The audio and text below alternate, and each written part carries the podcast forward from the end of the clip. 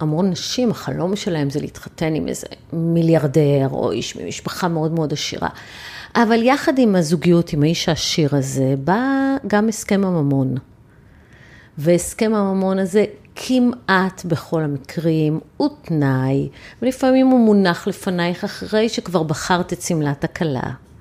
ואת לא תתחילי לבטל את החתונה, ואז מגישים לך הסכם שאומר הפרדה מוחלטת, ולא מגיע לך שום דבר מהאושר שהוא ימשיך לצבור.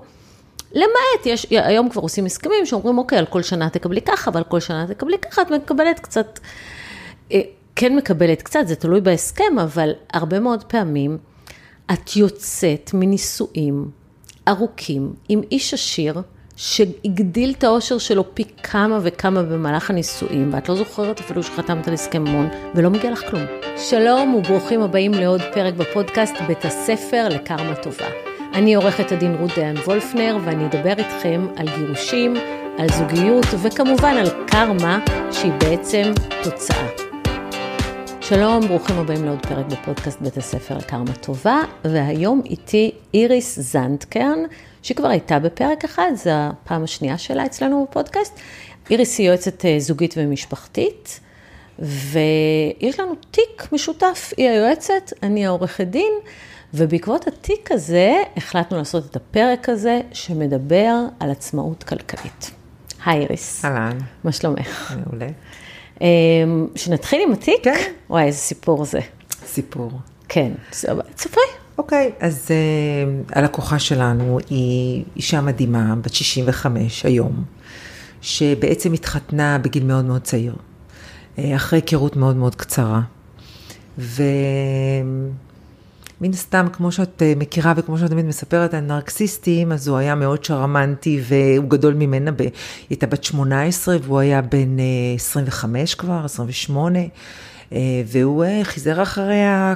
פצצת אהבה. פצצת אהבה והבטחות, והיא הייתה ילדה תמימה מבית ככה עם הורים מבוגרים, והם התחתנו.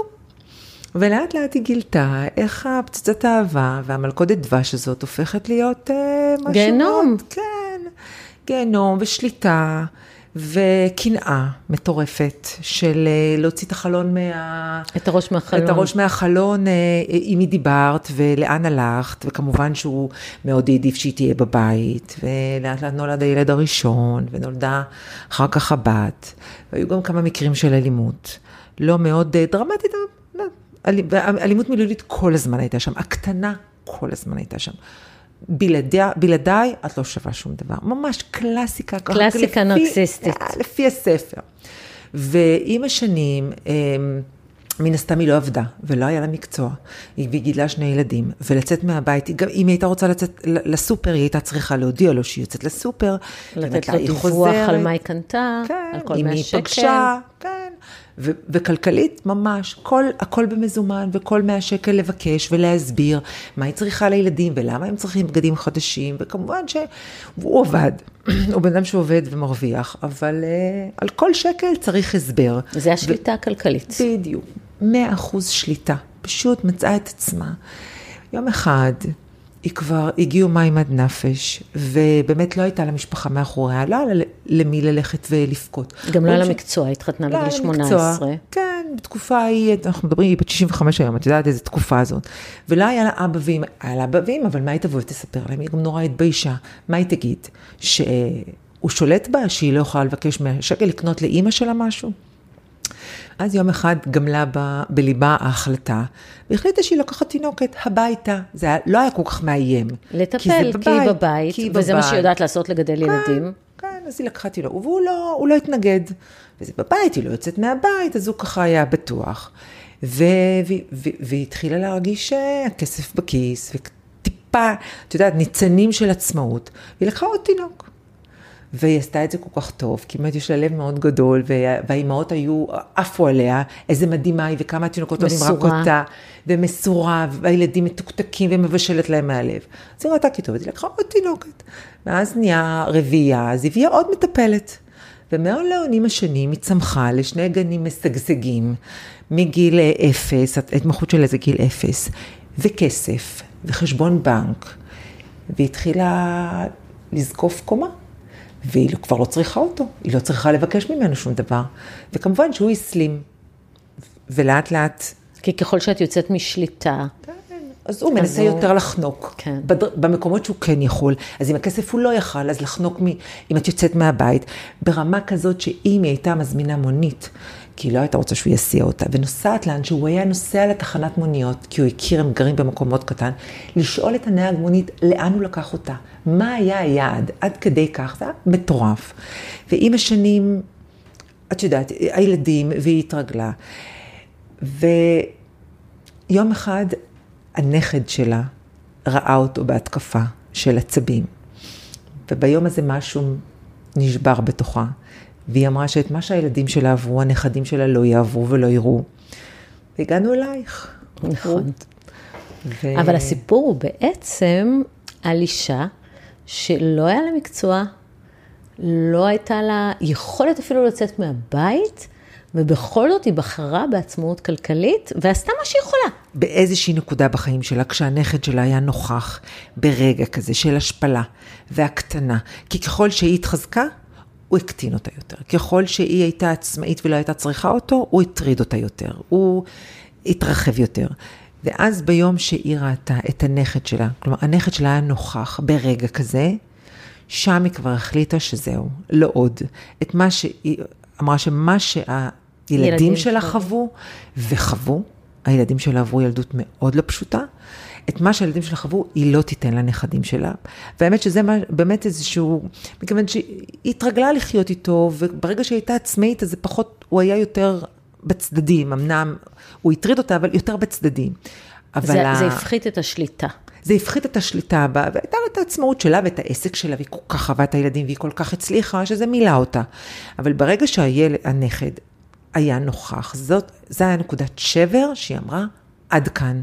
אני בת 65, יש לי עוד את הקצת הזה שלי, אני ב... אה, השבוע שמעתי את ג'יין פונטה אומרת, אני במערכה השלישית של חיי, ו, וזהו, וזה כבר לא יהיה. ואז הגענו אלייך. ו...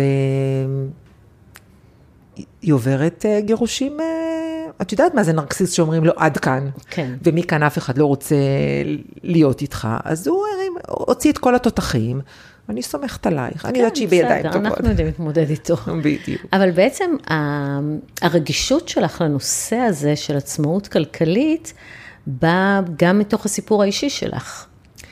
כן, הסיפור האישי שאני, זה פחות רגישות, אה, אני גדלתי קודם כל לאימא מאוד עצמאית, מאוד. אימא שלי עבדה עד שעות מאוד מאוחרות, אבל היא הייתה מהאימהות האלה שעבדו לא כי הם בחרו קריירה, כי היה צריך להביא, כן, לפרנס את הבית, מה שאבא שלי הביא, ברגע שאנחנו ארבעה ילדים, היא ראתה שזה לא מספיק, אז היא הלכה ויצאה לעבוד, ועבדה עד מאוחר. ואימא שלי הייתה אישה מאוד מאוד עצמאית. כלומר, תמיד חוויתי שכאישה, את יכולה לעשות מה שאת רוצה, מתי שאת רוצה, וכמה שאת רוצה. לא חוויתי בבית איזה משהו, אה, אה, אישה מאוד קטנה ותלותית.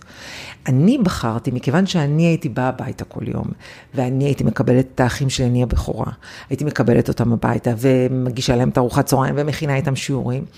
אז כבר שם גם להביע החלטה שהילדים שלי, בצהריים, אני תמיד אהיה שם איתם. זו הייתה החלטה מאוד מודעת. אז אני עשיתי מין מסלול כזה הפוך. קודם עשיתי ילדים, שזה היה מסע מאוד מאוד ארוך של 18 הפריות מבחנה, וגידלתי את הילדים, אבל ידעתי... ארבעה? שלושה, יש לי שלושה? ואחד מאומץ. את הרביעי אימצתי, כן. וואו. אז יש לי ארבעה ילדים, אמ, וברגע שהצעיר הלך לגן, בגיל שנתיים, ידעתי שזהו, שעכשיו זה הזמן שלי. מכיוון שאני מאמינה שאישה תמיד צריכה ש... תהיה לה פלן בי במגירה.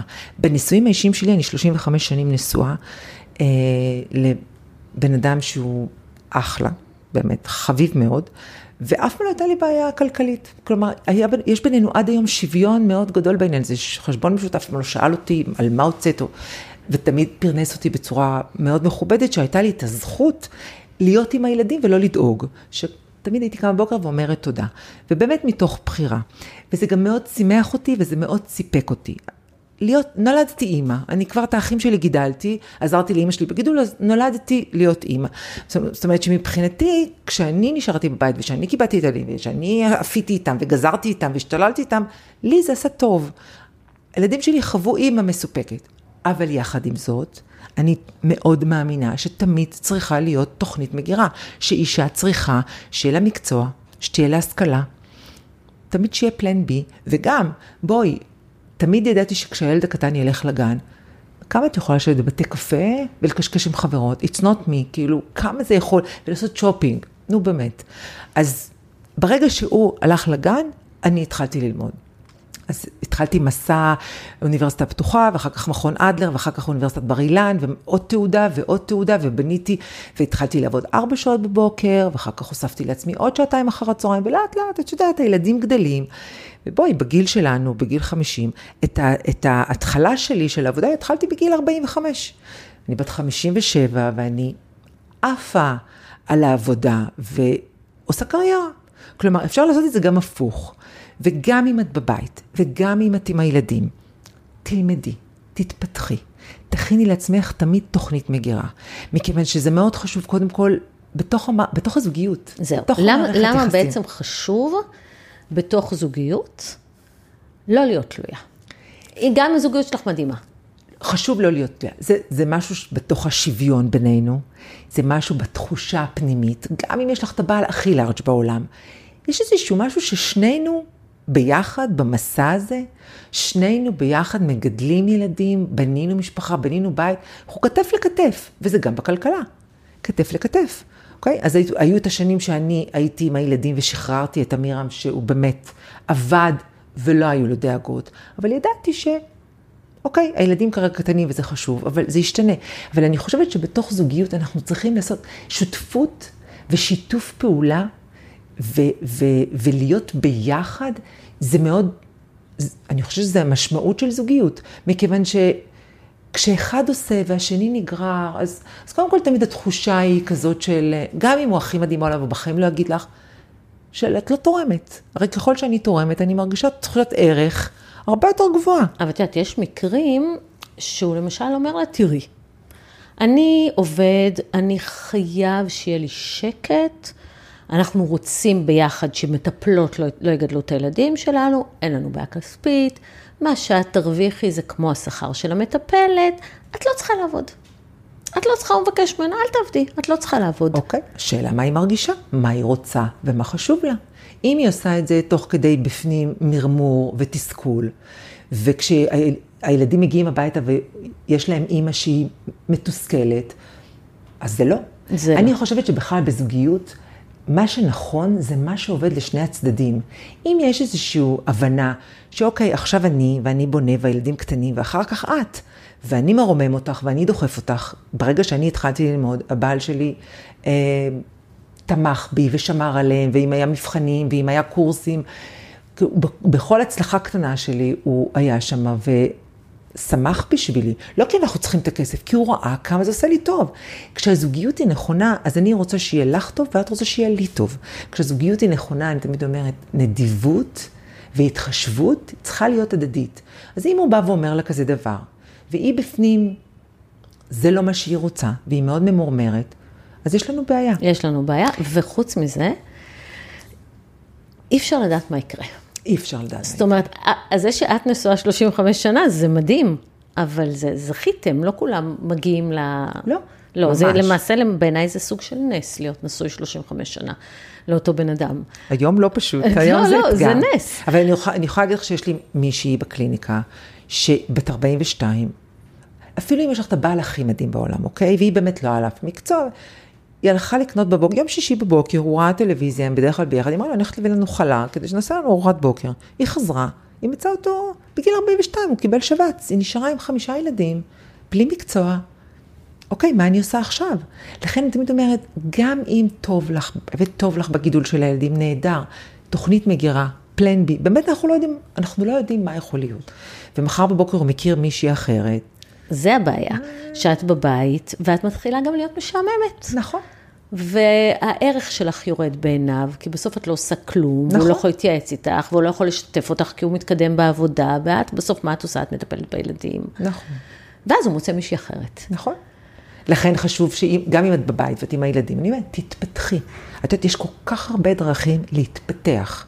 יש אפילו, אה, יש לי חברה שהיא לא, לא גרה בארץ. לא לחשוב איפה, אחת המשפחות העשירות, אוקיי? היא נכנסת למותגים הכי ומורידה מדפים. ופגשתי, אני מכירה אותה שנים, עשינו הפרעות מבחינה ביחד. ופגשתי אותה, היום היא בת 45. וישבתי איתה ודיברנו, והיא לא עושה כלום, יש לה שני עוזרות. היא כל היום, או שהיא בספה, או שהיא עושה קניות, ופגשתי אישה ממורמרת, לא מסופקת, שאין על מה לדבר איתה. את יודעת, ואני אומרת, אוקיי, אפילו אם, אפילו אם את ככה, תתנדבי, תפתחי אה, אה, עמותה, תצאי החוצה, תעשי. תתני לעולם. כן, יש כל כך הרבה דרכים כדי לעשות מעצמך אה, ולהתפתח. בזוגיות אנחנו צריכים גם להתפתח ביחד. זה באמת נכון שכשהוא בא הביתה, הוא צריך למצוא מישהי שהיא מסופקת. ברגע שאת מסופקת, יש על מה לדבר. ברגע שאת מסופקת, את מחייכת. ברגע שאת אה, לא מתוסכלת ולא ממורמרת, זה, זה, זה, זה פורח, כמו שאומרים. אז אני חושבת שהעצמאות הכלכלית זה משהו שהוא מאוד מאוד חשוב. אפשר בכל גיל.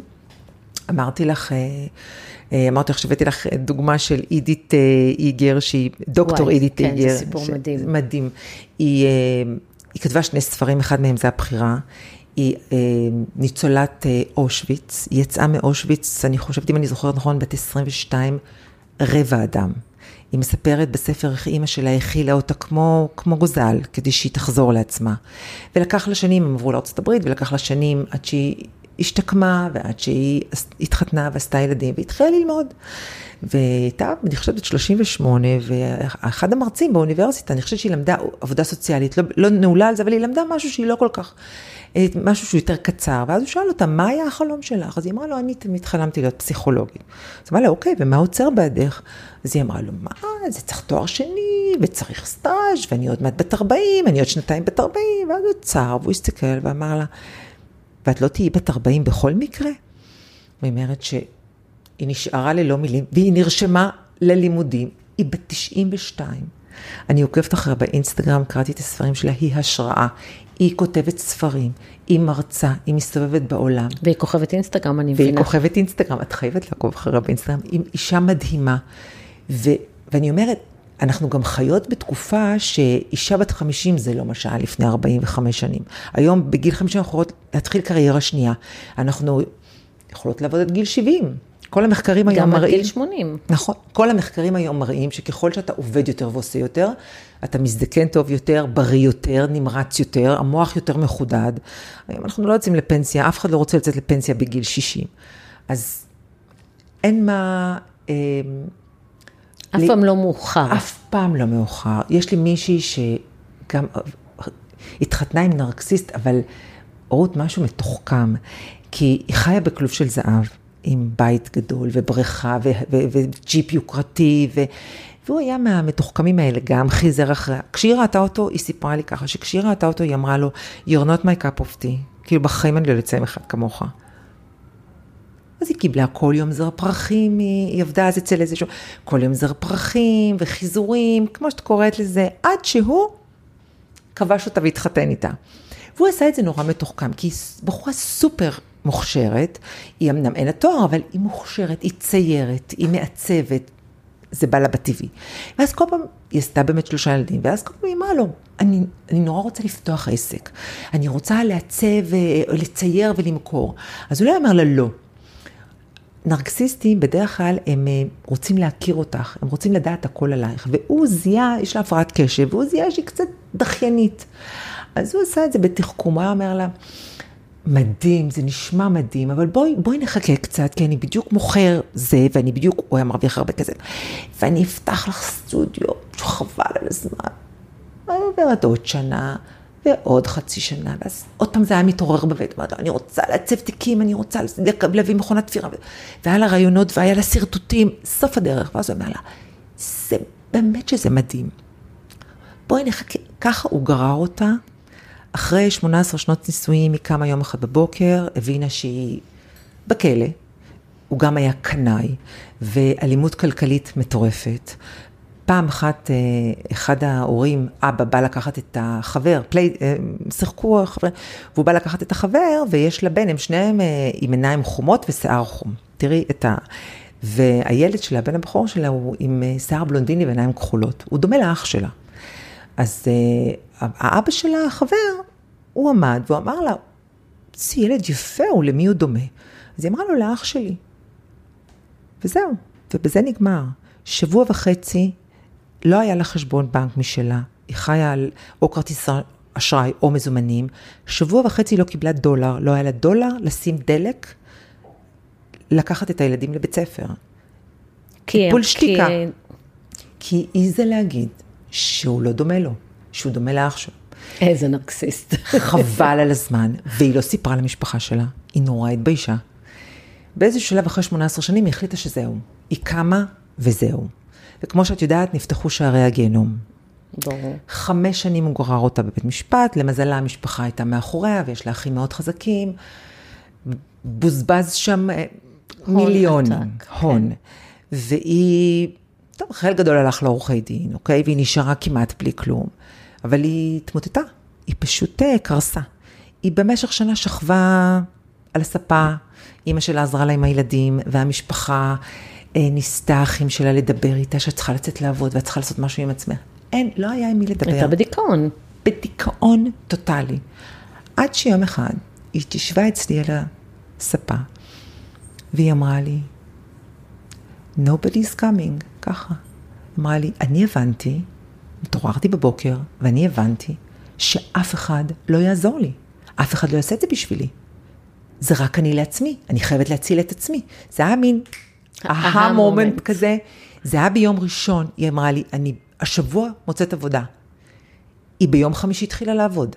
היא אחרי שלושה חודשים קיבלה תעודת הצטיינות בעבודה שלה. היום היא מטווחת אחת המצליחות ומרוויחה חבל על זמן, ומשגשגת ופורחת. לכן אני אומרת, גם אם את מרגישה שסוף העולם, ולא למדת, ולא הצלחת, העולם עדיין הוא גדול ופתוח, והכל אפשרי, והיום בכלל, הכל אפשרי. לא חייבים תואר ולא חייבים, מתחילים בצד אחד, קטן, וזה אפשרי. אוקיי, okay, אבל למשל, אמ, פנתה אליי מישהי ואמרה לי, מאיפה בכלל מתחילים? אני מורה. אני מורה, מה אני יכולה לעשות? אני מרוויחה 7,200 שקל, אני לא מסתדרת. כי היום אישה שמרוויחה 7,200 שקל, היא לא יכולה להתגרש. לא. היא לא יכולה להתגרש, והיא מתגרשת בכל זאת, והיא בבעיה רצינית. אז, אה, אז היא אמרה לי, מה לעשות? מה היית אומרת לה? אחר כך אני אגיד לך מה אני אמרתי לה. לקחת עוד עבודה. תראי, המלחמות האלה, הרבה פעמים מגיעים אליי, מגיעות אליי הרבה מאוד נשים בצומת. יש איזושהי צומת שאת נורא מתלבטת, שאת לא יודעת מה לעשות. אז הדבר הראשון שאני עושה, קודם כל לפני שאנחנו בודקות את היחסים, ואם כדאי להתגרש או לא, אני בודקת את הרשת הכלכלית ואת הרשת המשפחתית. יש לך משפחה מאחורייך, יש מי שיתמוך בך. זה לצאת לקרב, ומי כמוך יודעת איזה קרב זה. יש לך אה, ביטחון כלכלי, יש לך הורים שיכולים לעזור לך אם את תישארי עם הילדים ברחוב, אוקיי? בלי כלום. אז, אז קודם כל אני בודקת את זה. אבל לה הייתי אומרת, תעשי עוד עבודה, כמו, היא מורה, תהיי מורה פרטית, תקחי עוד שעות בבית, אה, בבית ספר, אני לא יודעת, תקחי עוד משרה. אין דרך אחרת, אין דרך אחרת. אז זה מה שאמרתי לה, והיא אמרה לי לא. אני לא יכולה לעבוד כל כך קשה. אוקיי. אז, מה, אז מה הפתרון שלה? זה, לא, לא זה אה, נהדר, רוצה, מה כן? היא רוצה לתבוע מאוד מזונות. אבל זאת, זה, זה בדיוק הנקודה. אם את רוצה להיות עצמאית כלכלית, את צריכה לקחת בחשבון שיש לזה מחיר. בוודאי. יש לזה מחיר. בוודאי. את לא תעבדי מ-8 עד 12 או עד 1, ו... והכל יהיה בסדר. אז השבוע שמעתי משפט מאוד יפה מאנבלה שקד, דוקטור אנבלה שקד, והיא אמרה שרק במילון המילה הצלחה מגיעה לפני המילה עבודה. ומי כמוך יודעת שכדי להצליח, וכדי לפרנס את עצמך בכבוד, וכדי להיות עצמאית, צריך לעבוד. זה לא בא בחינם. להיות תלותית, יש בזה רווחים. כן. כיוון שאני יושבת בקפה עם החברות, ואני לא צריכה ל- לשים שעות בעבודה, ויש לזה מחיר, שמישהו אחר מנהל אותי. כן. יש לזה מחיר שמישהו אחר מנהל אותי, וכשאני בוחרת זוגיות, אני אומרת את זה לדור הצעיר, אמ, שאני בוחרת זוגיות עם מישהו שהוא מאוד עשיר, ואני בוחרת את זה, אני, אני לא נגד, כל אחת שתעשה מה שטוב לה ותעשה את הבחירה שלה, אבל אם אני בוחרת מישהו שמאוד מאוד עשיר, ב, בזכות הכסף שלו במיוחד, אז, אז אל לי להתפלא שהוא ינהל אותי אה, עם הכסף, כן תקבלי, לא תקבלי. זה לא, זה לא, אין מה לעשות. אנחנו... זה, זה מעבר לזה. את יודעת שאת, הרבה, הרבה פעמים המון נשים, החלום שלהם זה להתחתן עם איזה מיליארדר או איש ממשפחה מאוד מאוד עשירה. אבל יחד עם הזוגיות, עם האיש העשיר הזה, בא גם הסכם הממון. והסכם הממון הזה כמעט בכל המקרים הוא תנאי, ולפעמים הוא מונח לפנייך אחרי שכבר בחרת את שמלת הכלה. ואת לא תתחילי לבטל את החתונה, ואז מגישים לך הסכם שאומר הפרדה מוחלטת, ולא מגיע לך שום דבר מהאושר שהוא ימשיך לצבור. למעט, יש, היום כבר עושים הסכמים שאומרים, אוקיי, על כל שנה תקבלי ככה, ועל כל שנה תקבלי ככה, את מקבלת קצת, אה, כן מקבלת קצת, זה תלוי בהסכם, אבל הרבה מאוד פעמים את יוצאת מנישואים ארוכים עם איש עשיר, שהגדיל את האושר שלו פי כמה וכמה במהלך הנישואים, ואת לא זוכרת אפילו שחתמת על הסכם ממון, ולא מגיע לך כלום. נכון. כלום, כלום, כלום, לגמרי. כלום. ולכן, אה, הדבר הכי חכם שאת יכולה לעשות, כשאת נשואה לאיש עשיר, זה דווקא לנצל את הידע שלו, את העושר שלו, את הקשרים שלו. כדי לקדם את עצמך. בשביל לקדם את עצמך, בשביל להקים לעצמך עסק, בשביל אה, ללמוד איך עושים את זה. ליצור את העצמאות הכלכלית. בדיוק, נכון. לא להיות כדי עצמא. שאם זה מתפרק, את לא נופלת על הרצפה. נכון. ואני אני, אני, אני אגיד עוד משהו על איש עשיר. בואי, גם uh, עשירי עולם נופלים, גם דנקנר uh, נפל מנכסיו, אז אני אומרת, אוקיי, את מתחתנת עם מישהו עשיר, אבל ת, תבדקי עם מי את מתחתנת, זה, אם זה מישהו שהוא, יש לו פוטנציאל, יודע להרוויח כסף, או מישהו שקיבל את הכסף שלו. אם מחר, אני לא יודעת מה, הוא נופל מנכסיו, את צריכה להיות שם, את צריכה לתת כתף. מי הבן אדם? הוא אחד שישב על הספה ויבכה על מר גורלו, או שהוא אחד שיודע לשנס מותניים ולעשות כסף? זה גם יש, בואי תראי מה הפוטנציאל של זה שאת מתחתנת איתו. כסף זה לא הכל, כי כסף הולך ובא. וגם כשאנחנו מתחתנים עם אנשים עשירים או לא עשירים, החיים הם מסע, ויום אחד יש יותר ויום אחד יש פחות, ולכן את תמיד צריכה להיות... אה, מסוגלת את... להרוויח כן. את הכסף שלך בעצמך. לגמרי, כי לפעמים הבעל שאת נורא אוהבת, ואין ביניכם, ויש ביניכם שוויון ערך, יפטרו אותו, חלילה הוא יחלה, ומה אז תעשי? אז, אז יש את הכתפיים שלך. אני תמיד אומרת שזה כמו סירה, אנחנו שותים בסירה, אוקיי? שנינו שותים באותה סירה, ושנינו, כל אחד מאיתנו מחזיק משות. אנחנו לוקחים את הסירה עם הילדים על הגלים של החיים, אוקיי? ולפעמים לא קשה, ואז את תקחי את המשות שלו, ותשותי גם בשבילו, ולפעמים לך יהיה קשה. והוא ייקח וישית את הסירה בשבילכם, אבל צריך שיהיה פה איזשהו שוויון ערך, וצריך שיהיה פה אה, שיתוף פעולה. הצעירים לא, אה, זה קטע, זה קטע כזה שהם מתחתנים, מבזבזים מאות אלפי שקלים על אה, שמלה, או ארבע שמלות. על חתונה. או ארבע שמלות, נכון. אוקיי? ואז מגיעים אליי, ואז נולדו הילדים, הם אפילו לא דיברו על איך נחנך את הילדים, או מי יישאר בבית, אוקיי? אז מי יישאר בבית? יש לי מישהי ששבר מאוד גדול. היא באה עם דירה, היא מנכ"לית, הייתה מנכ"לית של אחת החברות הכי שוות במשק, וכשהילד נולד, והבעל שלה גם הוא מאוד מצליח, זה היה לה הגיוני שהם מביאים מטפלות. זה היה לה הגיוני שהיא ממשיכה לעבוד. ברור. ולא, לא. סליחה? הוא בא מחינוך כזה שאת האישה, תשארי בבית עם הילד, מה פתאום? אני לא עוזר לך, אני לא משתתף, לא תהיה מטפלת. את לא מבינה איזה שבר. אז אני אומרת, רגע, לא דיברנו על זה לפני שהתחתנו? אז לפני שמתחתנים, לעשות חוזה, שגם כולל על איזה ערכים אנחנו רוצים לחיות, על איזה, איזה חוזה כלכלי אנחנו בונים, איפה אנחנו רוצים לגדל את הילדים, מה השאיפות שלנו בחיים, אוקיי?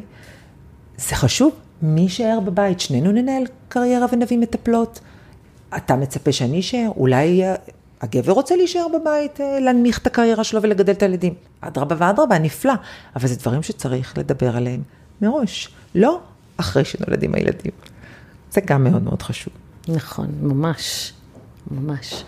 מה, מה המסקנות שלנו מהפרק הזה? מה אנחנו רוצות לומר? לנשים בעיקר. אנחנו רוצות לומר שבתוך הזוגיות מאוד חשוב לשמור על עצמאות כלכלית.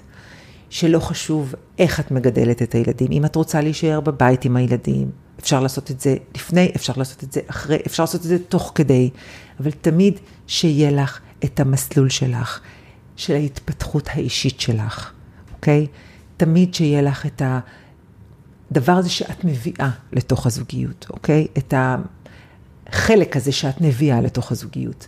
תמיד שיהיה לך את המקצוע, אוקיי? אז אין לך תואר, תלמדי מקצוע. היום זאת שעושה לי לק ג'ל מרוויחה יותר מחברה שלי שהיא בכירה מאוד בבנק, אוקיי? הכל פתוח, העולם הוא גדול. עיסוק, עיסוק. כן, שיהיה לך את הפינה שלך. אמ, וזה- אני חושבת שאולי אפשר להגיד שעצמאות כלכלית זה סוג של כרית ביטחון. לגמרי. כי את לא... רשת ביטחון. רשת ביטחון, כמו כרית כזאת שבתאונה יש לך אותה. נכון. כי, כי כרית ביטחון, בעצם זה נותן כל כך הרבה ביטחון, שאם מתנהגים אלייך מחריד, אין שום דבר שמחזיק אותך. זאת אומרת, את, את לא תלויה כלכלית, את יכולה ללכת אם רע לך, את תלויה כלכלית, את תקועה שם. היום הייתה לי אחת כזאת. היום הייתה אצלי מישהי שהיא אמרה, היא סיפרה לי סיפור מחריד, מחריד, שהוא אומר לה, את חסרת ערך. והיא אומרת לי, אבל את לא יודעת מאיפה הייתי קודם. אמרתי לה, תגידי לו, אם אני חסרת ערך, מה זה אומר עליך, שאתה בן הזוג שלי?